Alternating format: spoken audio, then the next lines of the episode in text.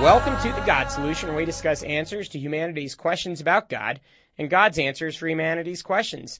I'm Nate Herbst, and I'm so excited to be back in the studio with you this morning. I'm in the studio with a special guest this morning. My name is Kara. I'm four.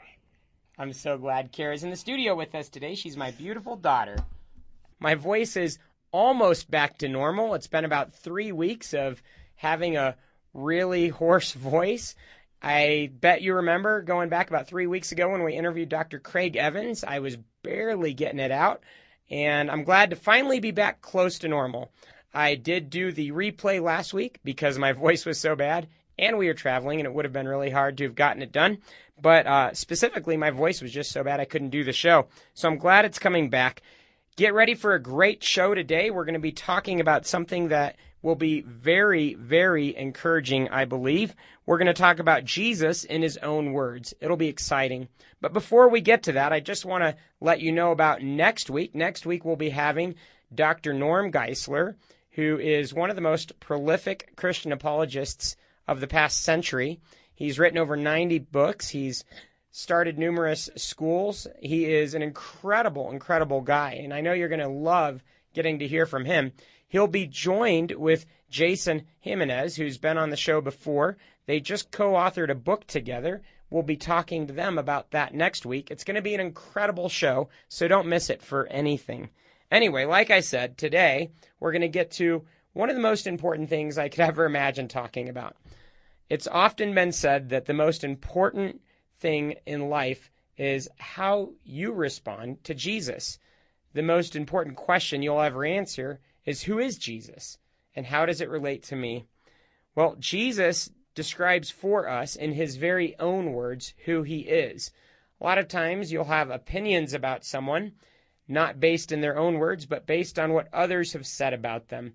And it is easy to have the wrong impression of someone if we're not going right back to their own words about themselves.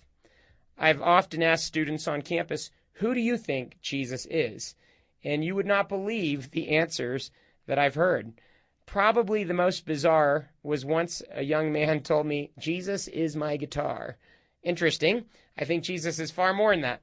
But again, if we really want to know who Jesus is, we have to go straight to the source, to Jesus himself, to see who he says he is with his own words. So I thought today we'd take a little bit of a pause and reflect and think about who Jesus is from his own perspective. So, Jesus, in his own words, in Scripture, Jesus makes 10 I am statements. In other words, if I were to ask you, Who are you? you'd probably say, I am so and so, I am this, I am that, something like that. Well, Jesus did just that for us. He gave us 10 things that he said, I am X, Y, Z, 10 different things. And those 10 different things that he claimed defined him are very, very, very informative about who he is. They reveal to us his very nature. So, as we look at these 10 I am statements of Jesus found in the New Testament, I hope that you'll be listening and coming to know Jesus in a new way, and that you'll be hearing from him exactly who he says he is, not what somebody else thinks he is or what somebody else says he is, but actually what Jesus himself says he is. So let's get right into it. There are 10 different things in Scripture that Jesus defines himself as. He says, I am this, I am that. Let's get right to it. In John 8 58, Jesus says, I am. Now, when he says I am, it might be easy to just hear that statement and not know what he's really talking about. He says, Before Abraham was, I am. He didn't say, Before Abraham was, I have been. He says, Before Abraham was, I am. He was actually referencing God Almighty's revelation to Moses when Moses said, Whom shall I say sent me? God said in the burning bush, Say, I am that I am sent you. God referred to himself as I am. So Jesus, when he's put on the spot by the religious leaders of the time, they say, Who are you? He says, Before Abraham was, I am. He didn't say, I have been. He said, I am. He made a clear distinction, defining himself with the same name that God in the Old Testament defined himself as I am. We see in this very statement that Jesus makes himself equal with God. He says, I am, indicating to the Jews of that time that he was God Almighty in human flesh, just like the Gospel of Matthew tells us in the first chapter, just like the Gospel of John tells us in the first chapter. He's God in human flesh. He tells us that in John 8:58. And we know that's not a misread of that statement because instantly the authorities tried to stone him for blasphemy. They knew he was claiming to be God in that statement, and they tried to kill him for it. He snuck away and was able to escape without being stoned to death at that time. He knew that he had to live a few more years and die on the cross for our sins. So he snuck away from being stoned to death that time. But the fact that the authorities tried to stone him to death for blasphemy indicates that they knew exactly what he was saying when he said, Before Abraham was, I am. He was claiming to be God, God in human flesh, Almighty God from the Old Testament, revealed in bodily form in the New Testament. God Almighty, God I am. So the first I am statement that we see of Jesus's that we're going to talk about today is in John 8:58 and he literally says I am defining himself as God Almighty. Quite the statement to start out with. Someone doesn't go around telling people that they are God Almighty without being able to back it up or be ridiculed out of society. We'll close with C.S. Lewis's trilemma at the end, but that's kind of what C.S. Lewis was saying we really need to pay attention to. Here was a man who defined himself as God as he walked this earth and did things nobody else has ever done. Jesus' next I am statement. Jesus says in John 15:1, I am the true vine. What he means by that is that he is the source of all we need. In fact, in that very passage, he says, Apart from me, you can do nothing. He is the vine through which we receive what we need, through which we receive meaning and purpose. And apart from him, we literally can do nothing. He's our sustenance. Jesus says, I am the true vine. And he encourages us to remain planted in the vine, receiving our nourishment and our sap from him so that we can walk out the purpose that He created us for here on this planet, letting Him live His life through us. So John 15:1, Jesus says, "I am the true vine. I am the source for all that you need." Another great statement is in John 8:12 and 9:5. Here Jesus says, "I am the light of the world." He also says that if you follow him, you won't be stumbling through the darkness. Now, as you look around society, as you think about all the pain, all the tragedy, all the insecurity, all the chaos, all the instability, all these things that epitomize our very fallen, dark world, it's easy to think, what do I do? Where do I go? Who do I follow? How should I act? Those existential questions that all people ask, even if they say that they never think about them. Who am I? Why am I here? Where did I come from? How should I act? What's the purpose of my life? Where will I go after I die? Those existential questions, the biggest questions that we'll ever consider, those questions. If I don't have a relationship with Jesus Christ, I have no true answers to those existential questions. I have nothing but subjective possibilities. Oftentimes, we will take college students into a cave in the area during our Crush Fear summer projects. And we'll get way back into this cave and we'll turn off all the lights and we'll say, All right, guys, you can't see a thing. There's no light whatsoever. There are a lot of dangerous falls and big jagged rocks in that cave. And we always ask, How many of you would like to try to get out of here without any light? And of course, nobody would even want to try to get out without any light. They couldn't possibly do it and we say, Would your emotions guide you safely out of this cave? And of course, it doesn't matter how you feel about turning right or left or going up or down. None of those feelings are going to do any better to get you out of that cave. You really need light. Regardless of how you feel about the situation, you need light. We say, What would your friend's advice be to you right now? How would your friend's advice help you get out of this cave? Of course, the friend is just as lost as they are. They're all in the dark. So it doesn't matter what the friend says, they're all in the dark. They couldn't get out of the cave without light. Now, it's the same way in life. It doesn't matter how I feel about circumstances and situations, relationships, and opportunities. My feelings are subjective, and they're often wrong. Doesn't matter what my friends say about all these different things. Of course, you can get good advice from friends, but ultimately, if your friend doesn't have the light, they're just as much stuck in the darkness as you are. See, in this world, if I don't have a guiding light, I am really in serious trouble, and I will have no way of answering the biggest questions that I ever have. Those existential life questions. But when I have the light, I actually have real, objective, truthful answers to those questions. I can live day to day to day in the light, not stumbling through the darkness. So Jesus makes a very bold claim. He says, In this world, we're living in the darkness, we're walking in the darkness, we're stumbling through the darkness. But he says, I am the light of the world. In other words, there's no other light. He is the light. And if we follow him, we do not have to be stumbling through the darkness quite the I am statement from Jesus. Let's go on to number four. Jesus says, I am the good shepherd. He said this in John 10 11, referring to an analogy of sheep. We all, like sheep, have gone astray, the Bible tells us. Sheep need a shepherd to guide them, to protect them, to provide for them, to lead them. And we all need a shepherd to lead us, to protect us, to guide us, to provide for us in this life. Jesus says he's the good shepherd. He's not just a shepherd that kind of gets the job done. He doesn't just kind of lead us. He doesn't just kind of provide for us. Jesus is a good shepherd with our best interest in mind, who lovingly puts our good above his own, who leads us and guides us, lays down his life for us, even, dying in our place. That's an incredible promise. And when Jesus says, I am the good shepherd, he really means it. And he backed it up with his very life, his very death, and his resurrection. So Jesus says, I am the good shepherd. Number five, Jesus says in John 6 35 through 48, I am the bread of life. Now think about how important food and water is to you. Sustenance. Without food and water, we're all not going to live very long.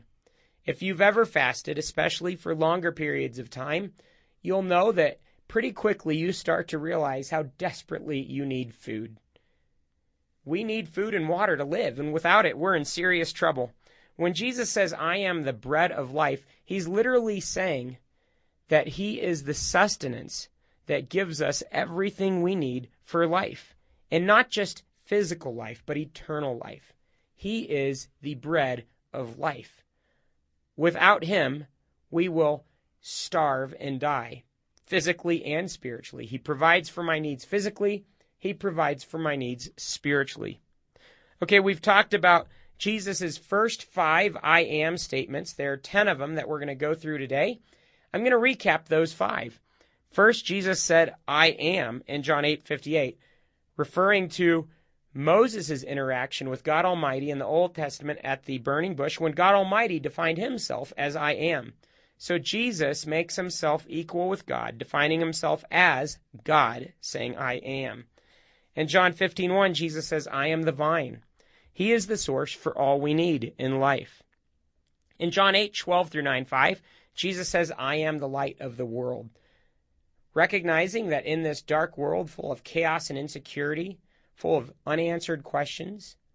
Jesus says, I am the light, and if you follow me, you won't be stumbling through the darkness.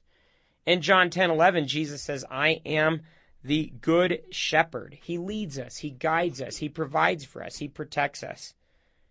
He says in John 6 35 through 48 that he's the bread of life, he's the sustenance. Through him, we can be nourished both physically and spiritually. He meets my physical needs, He meets my spiritual needs. Those are the first five I am statements that Jesus made. There are five others in the New Testament. If you're just tuning in, you're listening to The God Solution on KDUR 91.9 and 93.9 FM in Durango and KDUR.org online. I'm so thankful that you're listening this morning. Well, this morning we're talking about Jesus' I am statements, how he defined himself, what he said about himself. We've talked about the first five. Now we're going to get into the second or the last five of those 10. So number 6 on this list, Jesus in John 10:9 says, "I am the door." He is the door that we go through to experience new life and eternal life. In fact, there is no other door. He is the door to all that God has for you. Jesus actually said in that very passage when he defined himself as the door, he said, anybody else that claims to be the door is a thief and a liar. He was very firm about the reality that he was the only way. And that's actually one of the other I am statements that we'll get to in a minute. But the reality is that he is the door through which all of us have to enter if we are ever to find God, if we're ever to reach heaven. It is not the case that all roads lead to heaven. It's surely not the case. In fact, that reasoning, that logic wouldn't get you anywhere, anywhere else. If you went to your math class and wrote down whatever you wanted on the problems for a test and turned it in, and your professor graded them wrong, you couldn't possibly say, well, all these different ways of solving math problems will get me to the right solution. They're all just different roads to the same destination. The math professor would say, well, the destination you arrived at is an F because there's one way to do math not any number of ways to do math. I was a chemistry major in college, and same thing with chemistry. If you don't get it exactly right, you get it wrong because there's only one way. You could go down the line, but truth is always exclusive.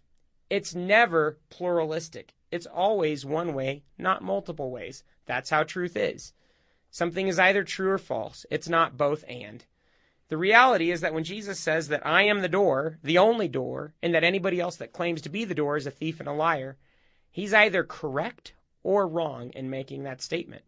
That's what I have to consider. I can't just say, oh, he's just one other door.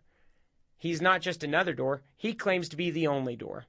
And I have to really evaluate that claim. Is he correct in making that claim?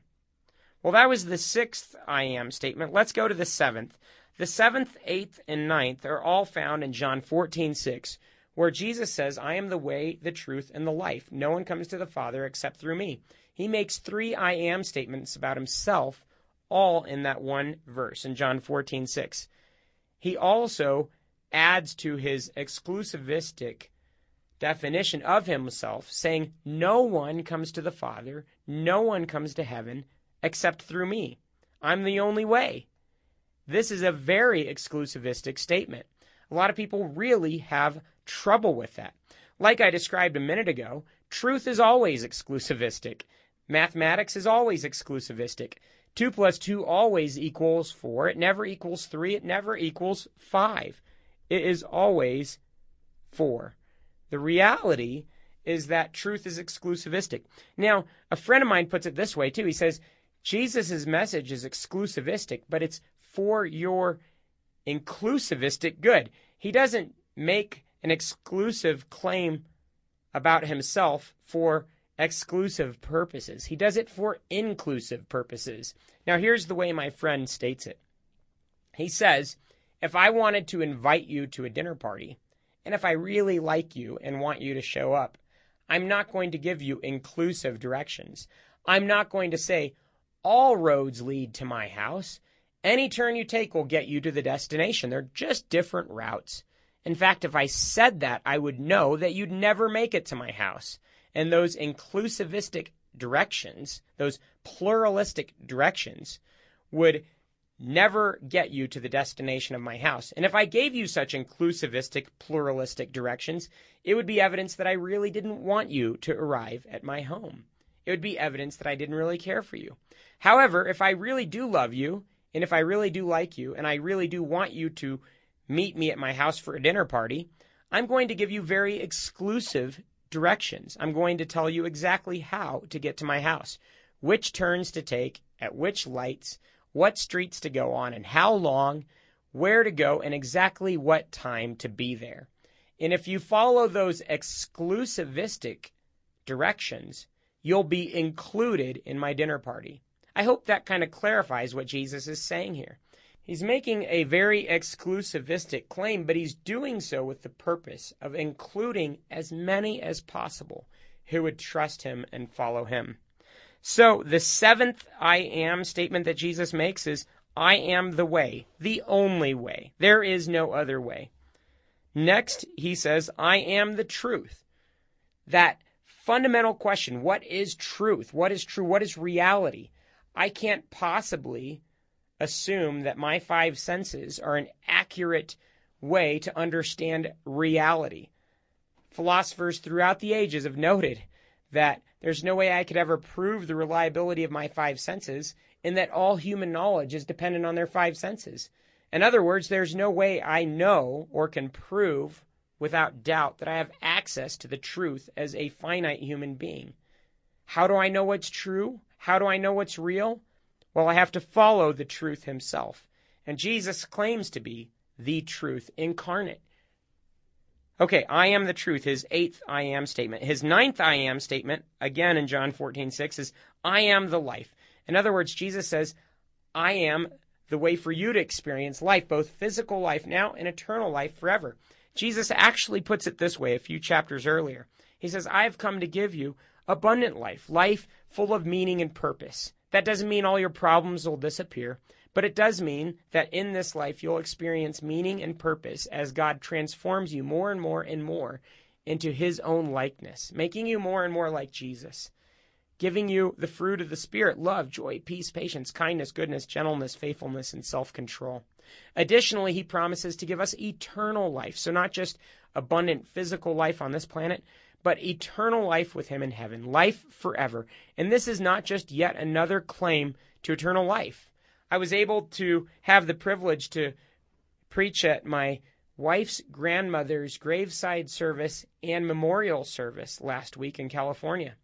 And I mentioned when I spoke that people throughout all of history have yearned for eternal life. In fact, they've all concocted very elaborate rituals that they thought would grant them eternal life. The Egyptians were famous, building pyramids even, and stocking them with gold in order to have a prosperous and significant afterlife.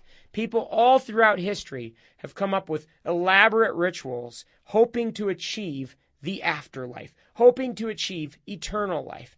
But none of those ever guaranteed anything more than just a dead corpse in a pyramid, just a dead corpse buried six feet under the ground.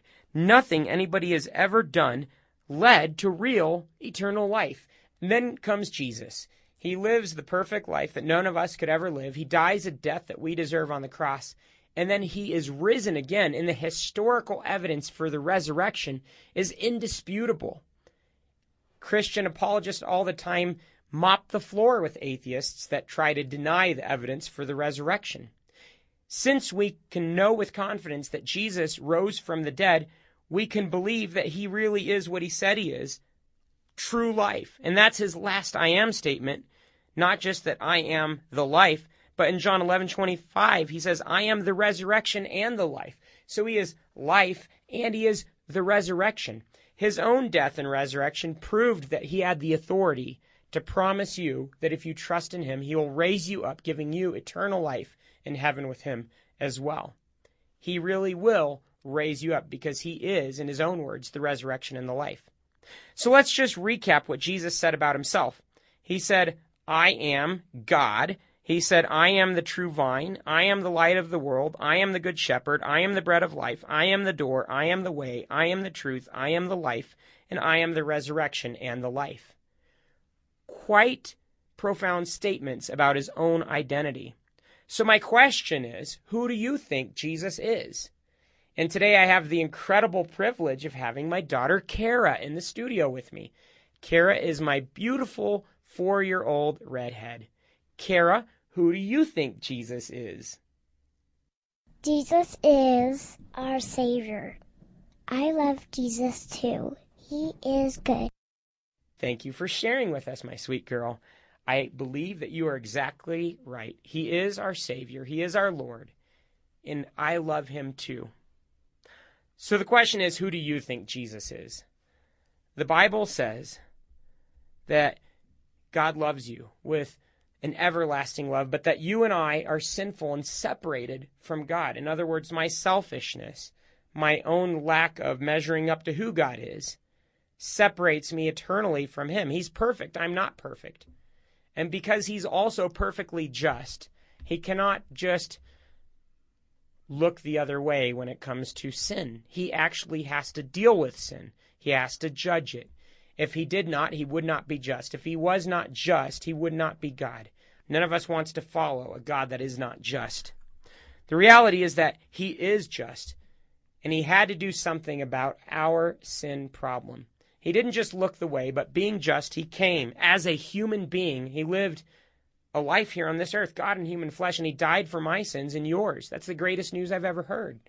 I am not responsible for my own sin between me and God. He paid for my sins on the cross.